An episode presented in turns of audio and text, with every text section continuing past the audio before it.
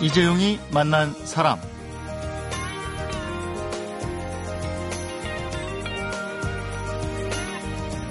스마트폰을 요즘 손안의 텔레비전, 인터넷 게임이다. 이렇게 얘기하는데요. 현재 청소년 10명 중에서 8명이 스마트폰을 사용하고 있고요.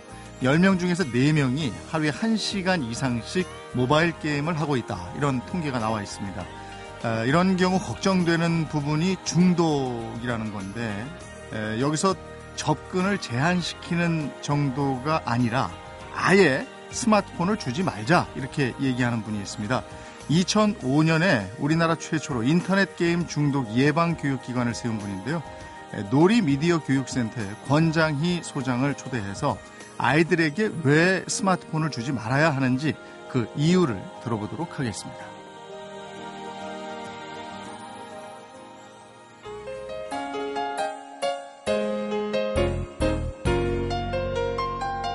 어서 오십시오. 반갑습니다. 네, 안녕하세요. 권장입니다. 네, 오늘은 놀이미디어 교육센터의 권장희 소장과 함께 하겠습니다. 먼저 놀이미디어 교육센터 어떤 곳입니까? 네, 요즘 아이들의 최고의 놀잇감은 스마트폰, 게임 이런 거잖아요. 네. 스마트폰이나 게임 이런 것들을 좀 절제 있게 쓸 수 있도록 교육을 시키는 교, 기관이라고 생각하시면 되겠습니다. 음, 저는 얼핏 우리 전통놀이 이런 것도 좀 가르쳐 주시고 이러는 건가 했어요. 네, 저희가 이제 교육 가운데 그 이제 게임 적게 하고 대안놀이로 네. 전통놀이도 하도록 제안도 음. 하고 하기는 있지만 핵심은 어떤 게임에 매여 있거나 스마트폰에 매여 있는 걸 좀 풀어주자, 절제력을 좀 키워주자 이런 취지로 그 미디어 교육센터를 운영하고 네. 있습니다. 고등학교 선생님이셨다고 들었는데 그 놀이 미디어 교육센터라는 민간 기관을 세운 것과 네. 그 교직 생활을 하신 것과 이게 연관이 있습니까? 아무래도 이제 미디어라는 것이 아이들에게 교과서보다 훨씬 더 영향력 있는 또 선생님보다 영향력 있는 티처가 사실은 미디어죠. 네. 아무리 그 교실에서 국어를 잘 가르쳐도 아이들은 채팅 언어를 쓰면서 이상한 말을 쓰게 되고 네. 또 가치관도 미디어를 통해서 훨씬 더 영향을 받기 때문에 사실 교육적인 측면에서는 학교 교육 못지않게 이제 미디어 교육이 중요하다고 생각하고 있고요. 처음에 이제 시작은 1990년대 초반에 그 당시에는 이제 미디어라는 아이들이 접하는 미디어라는 게 이제 스포츠 신문밖에 없을 때 네.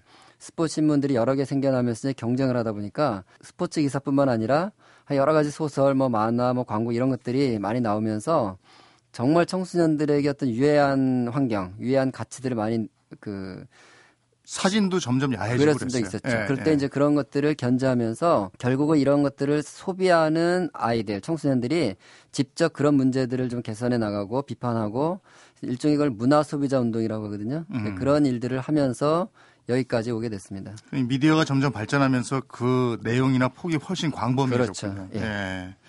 예. 어, 소장님은 아주 단호하세요. 네. 아이들에게 스마트폰을 주지 말아라. 네. 이렇게 얘기하시는데 먼저 그 이유 좀 얘기해 주세요. 일단 우리가 중독성을 얘기할 때 가장 중요한 요소가 접근성이거든요. 네.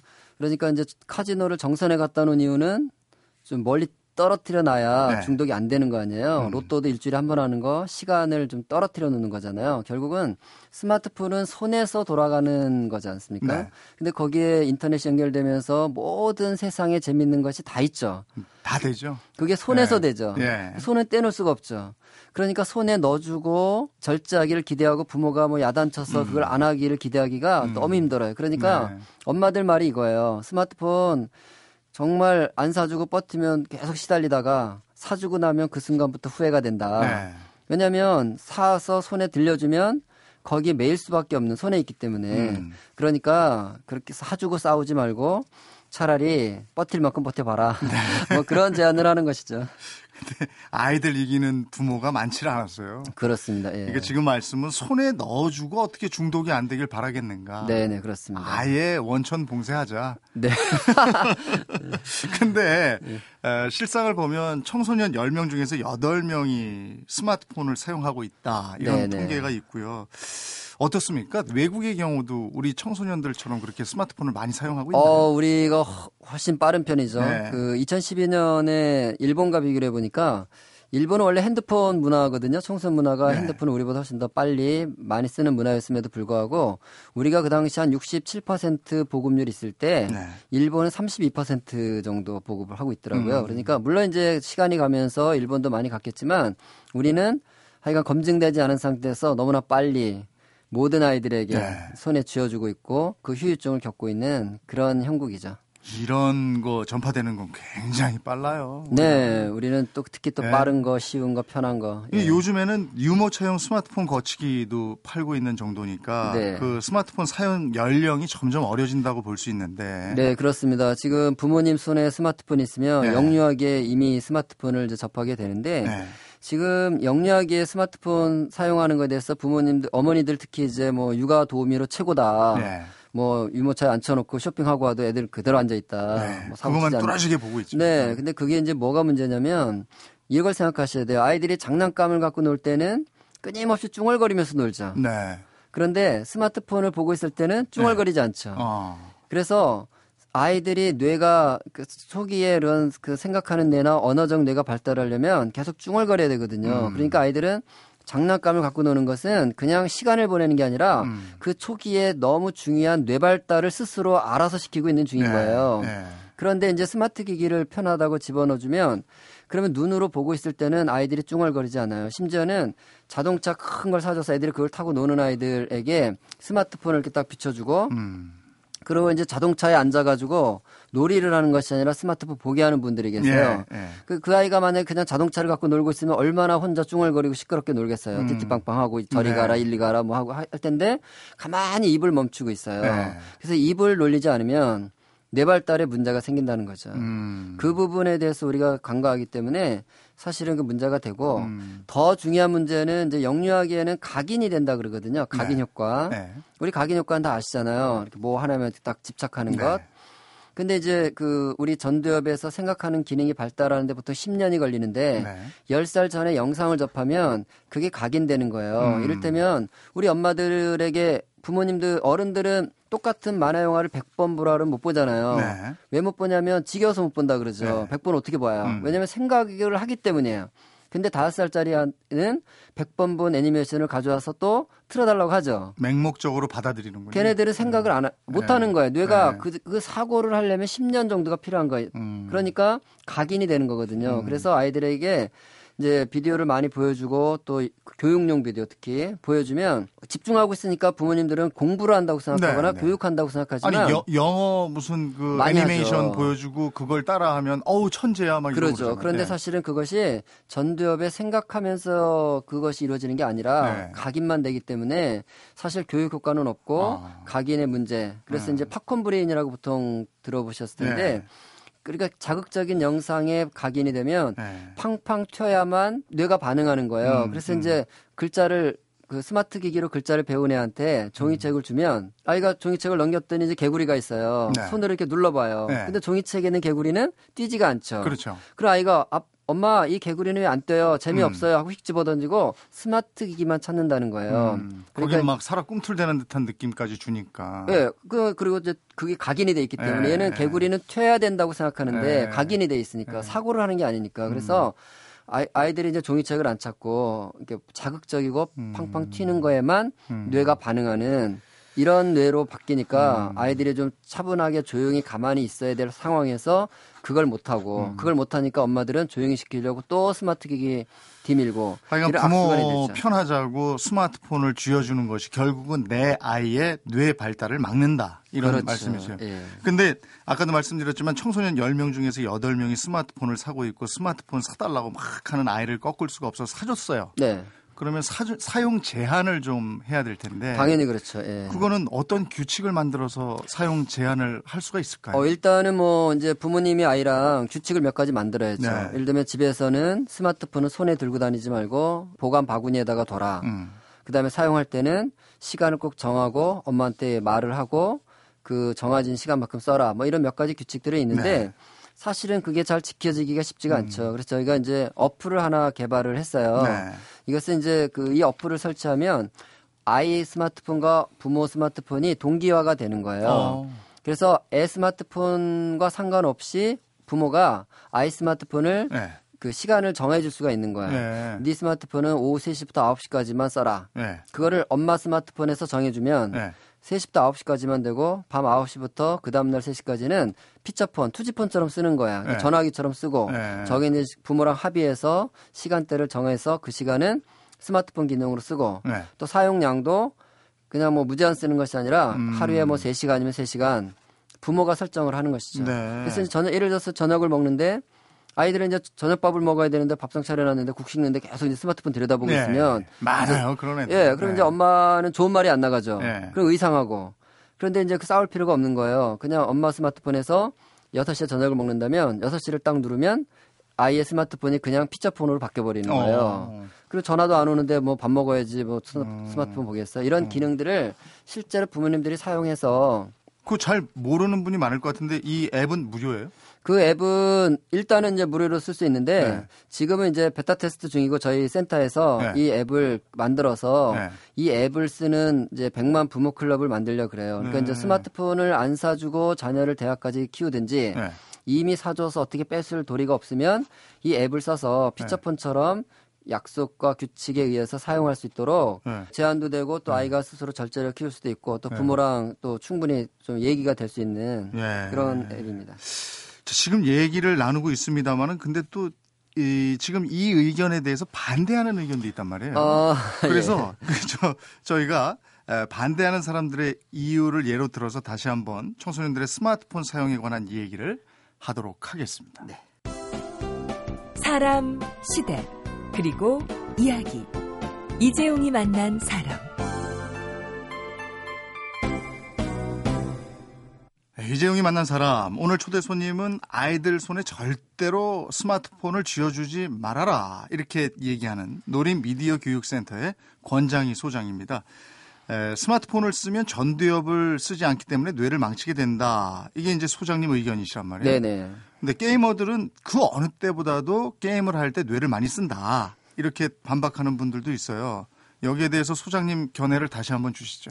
네, 그러니까 이제 저는 뭐 게이머들을 폄하하거나 그럴 생각은 전혀 없습니다. 네. 그런데 중요한 것은 게임을 할 때 뇌를 쓰는 것은 게임의 로직을 따라서 쓰는 거예요. 쉽게 얘기하면 게임의 규칙과 게임의 방법 안에서만 머리를 써야 되는 거죠. 네. 자유로운 상상을 할 수가 없습니다. 음. 게임의 규칙과 어긋난 것을 내가 하나의 버튼만 다, 잘못 눌러도 그 네. 그 게임은 진행이 안 되죠. 그러니까 게임 그 안에서 게임을 진행하는 이미 정해진 틀. 네. 게임은 프로그램이죠. 정해진 프로그램에 따라서 행동을 하는 그 정도 뇌는 쓰죠. 네. 근데 우리 뇌는 사실은 훨씬 더 자유롭고 많은 상상력을 동원하고 이렇게 살 수 있도록 만들어져 있죠. 음. 그러니까 사실 뭐 뇌를 전혀 안 쓴다가 아니라 영상을 접하고 있거나 게임을 할 때는 굉장히 제한된 사고를 하고 그 대신에 훨씬 더 로직화된 단순 반복에 대한 행동을 많이 하기 때문에 실제로 뇌 발달이나 그 창의력의 발달에는 음. 실제로 문제가 된다. 그것이 이제 과학적인 얘기죠. 음, 이런 얘기도 있어요. 2002년에 일본에서 출간된 게임 뇌 공포라는 책을 쓴 일본 니혼 대학의 모리 아키오 교수의 연구 결과는 표본으로 쓴 피실험자 수도 너무 적었고 게임 개발자들의 직업에 대한 이해도 전혀 없이 진행이 됐다. 그래서 게임이 전두엽 발달을 져야 한다는 얘기는 근거가 미약하다.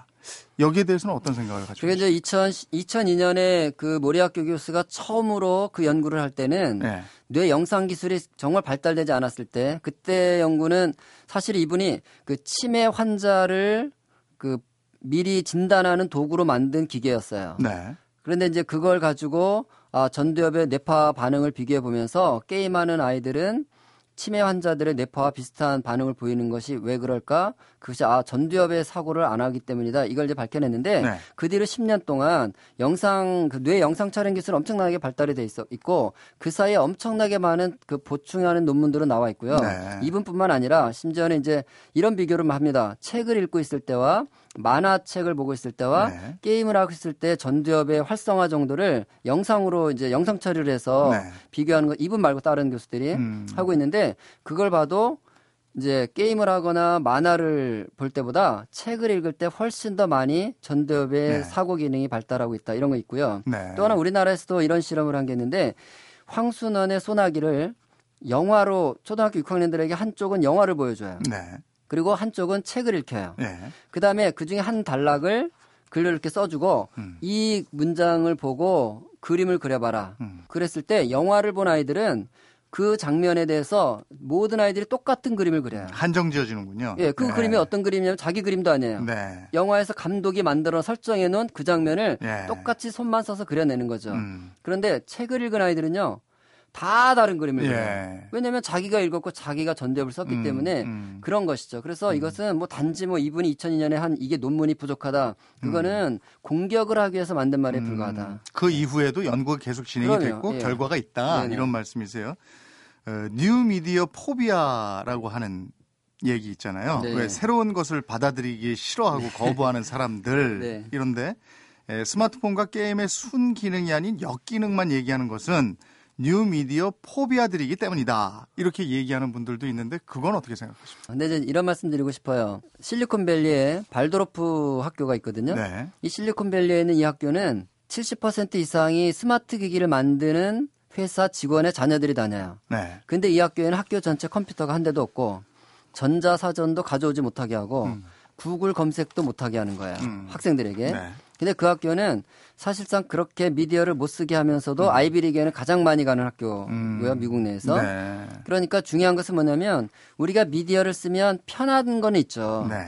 그러나 편한 대신에 또 지불해야 될 값이 있는 거예요. 음. 예를 들면 우리가 전화번호를 스마트폰에다 저장하고 놨더니 내 머릿속에 전화번호가 어, 잘 못 외우겠어요. 다 사라지잖아요. 예, 예. 그러니까 노래방 같은 효과죠. 그렇죠. 예. 남의 우리 말이 있잖아요. 남의 힘을 빌리면 내 힘은 약해진다. 네. 그러니까 아이들은 편한 것보다는 자기 힘을 키워야 될 나이기 때문에 미디어 사용보다는 스스로 책을 읽고 자기가 문제를 해결하는 이 능력을 키워주는 게 우선이다. 그러니까 음. 저는 어른들이 쓰는 거에 대해서 뭐라고 하진 않아요. 네. 스마트폰으로 책을 읽는 건 어떻습니까? 그것도 그 효과 비교를 해보면 그냥 책을 읽는 것보다 많이 떨어집니다. 네. 집중력 이나 네. 가독성이나 이 기억력은 떨어지는데 어쨌든 스마트폰을 갖고 있으면 아이들은 책을 안 읽는 거예요. 왜냐하면 책을 읽으려면 심심해야 되거든요. 음. 근데 스마트폰 안에서 온갖 재밌는 게 있는데 음. 그걸 내려놓고 책을 보기가 힘든 거예요. 그래서 네. 저는 뭐 그 포비아 이런 차원이 아니라 아이들이 좀 더 책을 읽거나 자기가 심심해서 정말 이짓저짓을 할 수 있는 그런 환경을 더 많이 주라.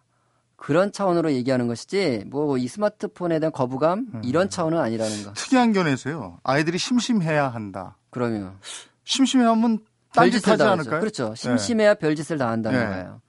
그 별짓을 다 해야 창의력이 나오는 거예요. 심심해서 스마트폰 하는 거 아닌가요? 스마트폰이 없으면 심심할 때 뭐 할까요?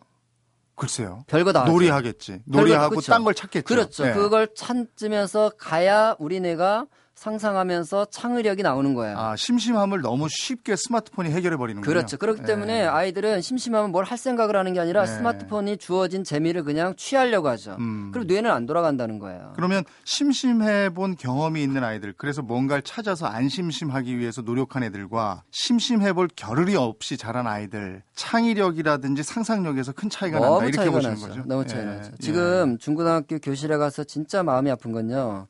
아이들이 의욕이 없다는 거예요. 음. 무기력해 있고 귀차니스트들이 돼 있고 어. 얼굴은 청소년인데 마음 상태는 정말 늙은이가 돼 있어요. 음. 그래서 뭐 해보자 그러면 아유 뭐 귀찮아요 안 할래요 음. 이렇게 무기력해지는 거가 저는 스마트폰이 지금 큰 원인이라고 보는 음. 것이에요. 에, 뭐 반대 의견도 있습니다만은 오늘은 그 소장님하고 함께 하고 있으니까 스마트폰 얘기에서 좀 더 범위를 넓혀서요 스마트폰 중독 그리고 게임 중독 또 요즘 쟁점으로 부각되고 있는 셧다운 제도 이런 얘기까지 들어보도록 하겠습니다.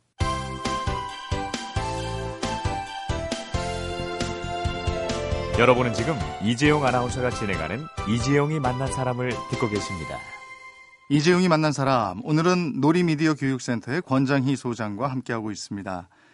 먼저 셧다운 제도에 대해서 말씀 좀 해주세요. 그 셧다운 제도라는 게 뭔지부터. 네, 사실은 이제 네. 밤 12시 이후에도 아이들은 게임을 많이 하기 때문에 이제 수면량이 일단 부족하고 네. 그 다음날 학교 가서 대부분 아이들이 많이 졸거나 자고 네. 또 그 밤 12시 넘어서 안 자는 것 때문에 부모랑 아이랑 또 갈등도 생기고 네. 이런 일이 생기기 때문에 밤 12시까지만 하고 밤 12시가 되면 그 온라인 게임에 접속하는 것을 좀 차단해야 된다 이런 네. 취지예요 수면권 보장을 위해서. 근데 사실은 지금 이것은 그 학원에도 적용하는 거예요. 음. 과외 교습소 10시 되면은 다 못하게 하거든요. 왜냐하면 잠을 재워야 된다. 네. 공부는 뭐 본인이 대학 가기 위해서 하는 것에도 불구하고 10시로 제한하면서 그리고 PC방이나 오락실은 다 노래방 다 10시로 제한하거든요. 청소년들을. 네. 근데 오히려 집에서 하는 게임만 음. 24시간 하게 만드는 것은 그는 아이들의 건강권이나 수면권을 위해서 좋지 않다. 음. 이런 취지로 이제 12시에 셧다운 시켜달라. 이런 이제 법안을 냈는데 이제 또 업계 쪽에서 도 반대를 많이 하기 때문에 이 법이 어떻게 통과가 됐냐면 19세까지 적용을 해야 될 것을 15세까지만 적용하는 법으로 된 거예요. 네. 근데 15살짜리까지는 12시 이후에 게임하는 비율이 게이머 중에 3.4%밖에 안 돼요. 음. 그리고 3.4%도 부모님이 야단치면 또 잘 수도 있죠. 네. 근데 이제 그 19.6%의 고등학생들이 12시 이후에 게임을 하는 거예요. 게이머들 중에.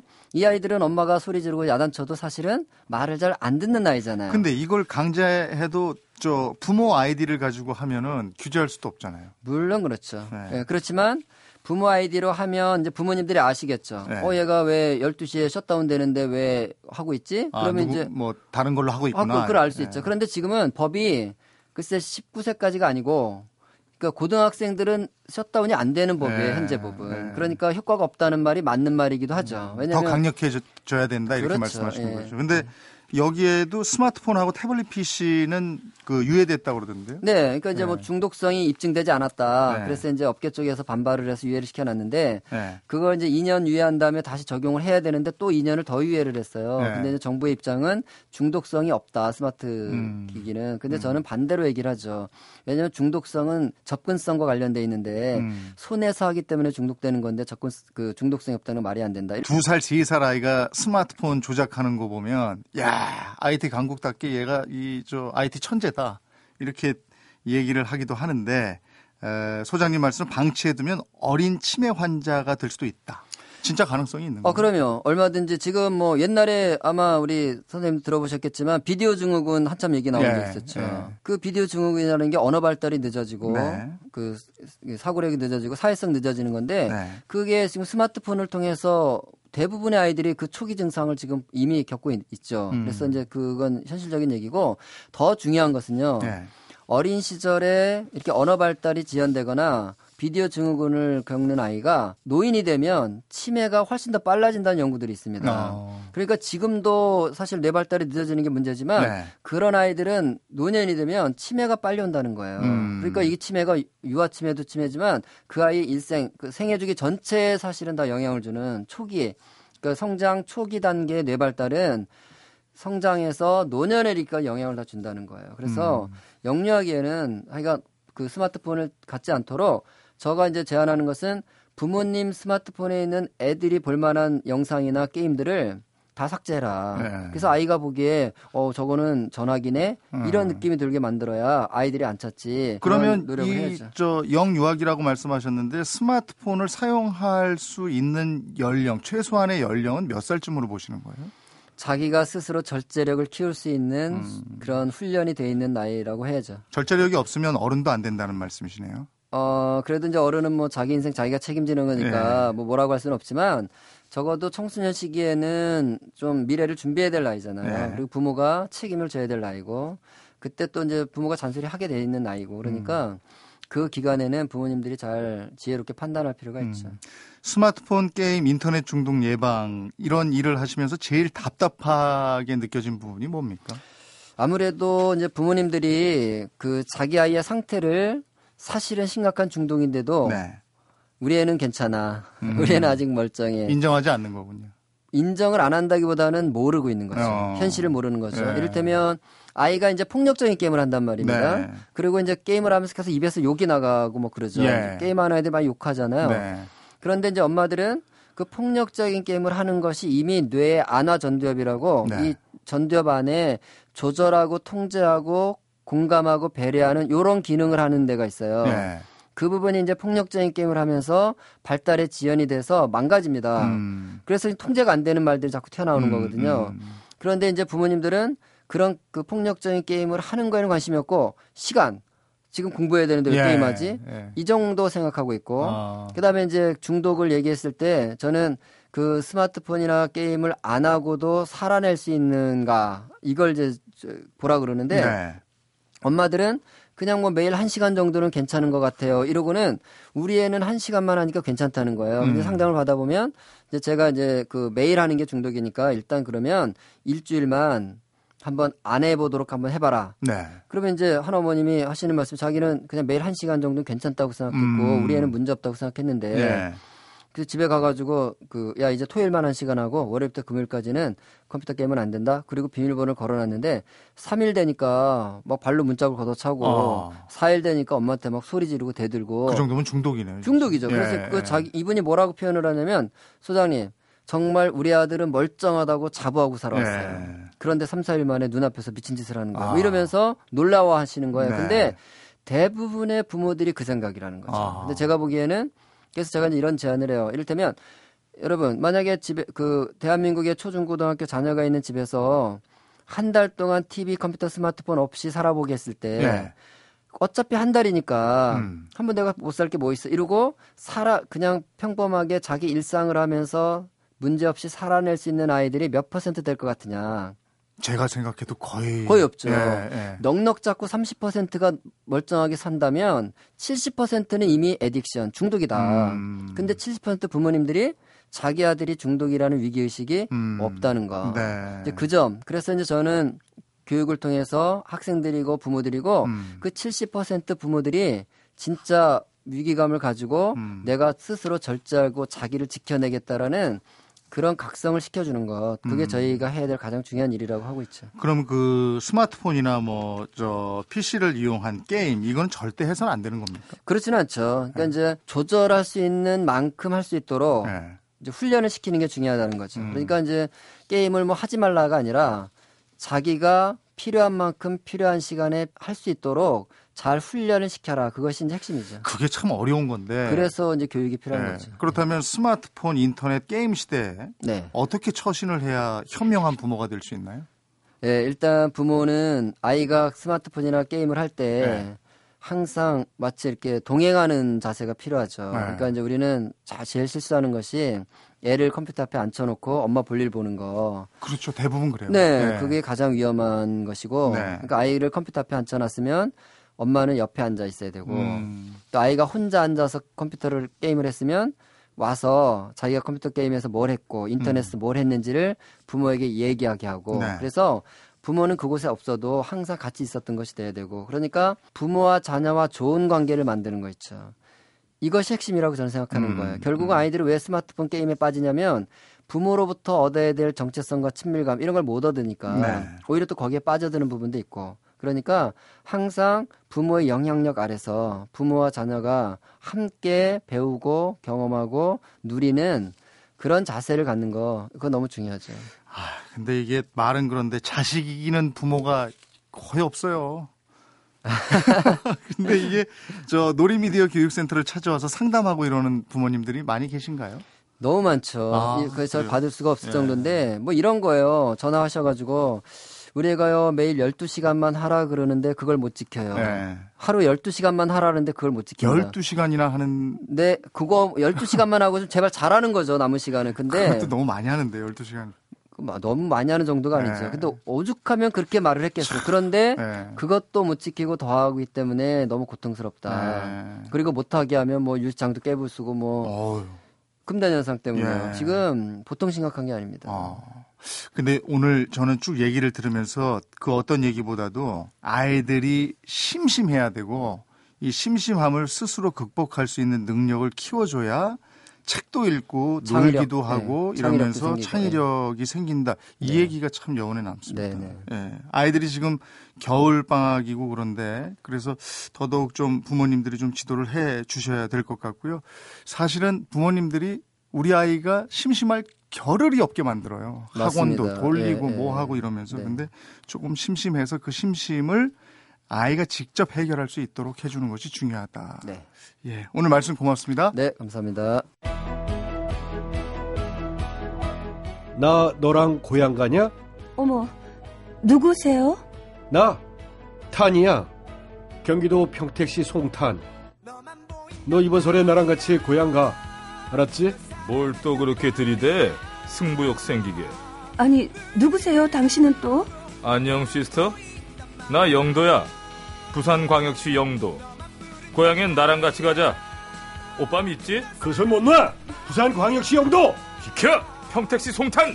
아, 둘 다 저리 가요! 난 MBC 라디오랑 같이 고향 갈 거라고요!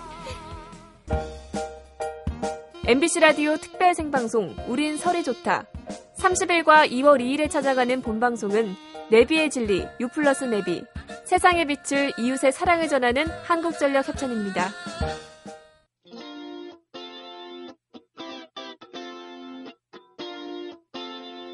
이재용이 만난 사람 오늘은 스마트폰에 빼앗긴 아이들의 눈길을 찾아와야 한다고 얘기하는 놀이미디어 교육센터의 권장희 소장을 만나봤습니다.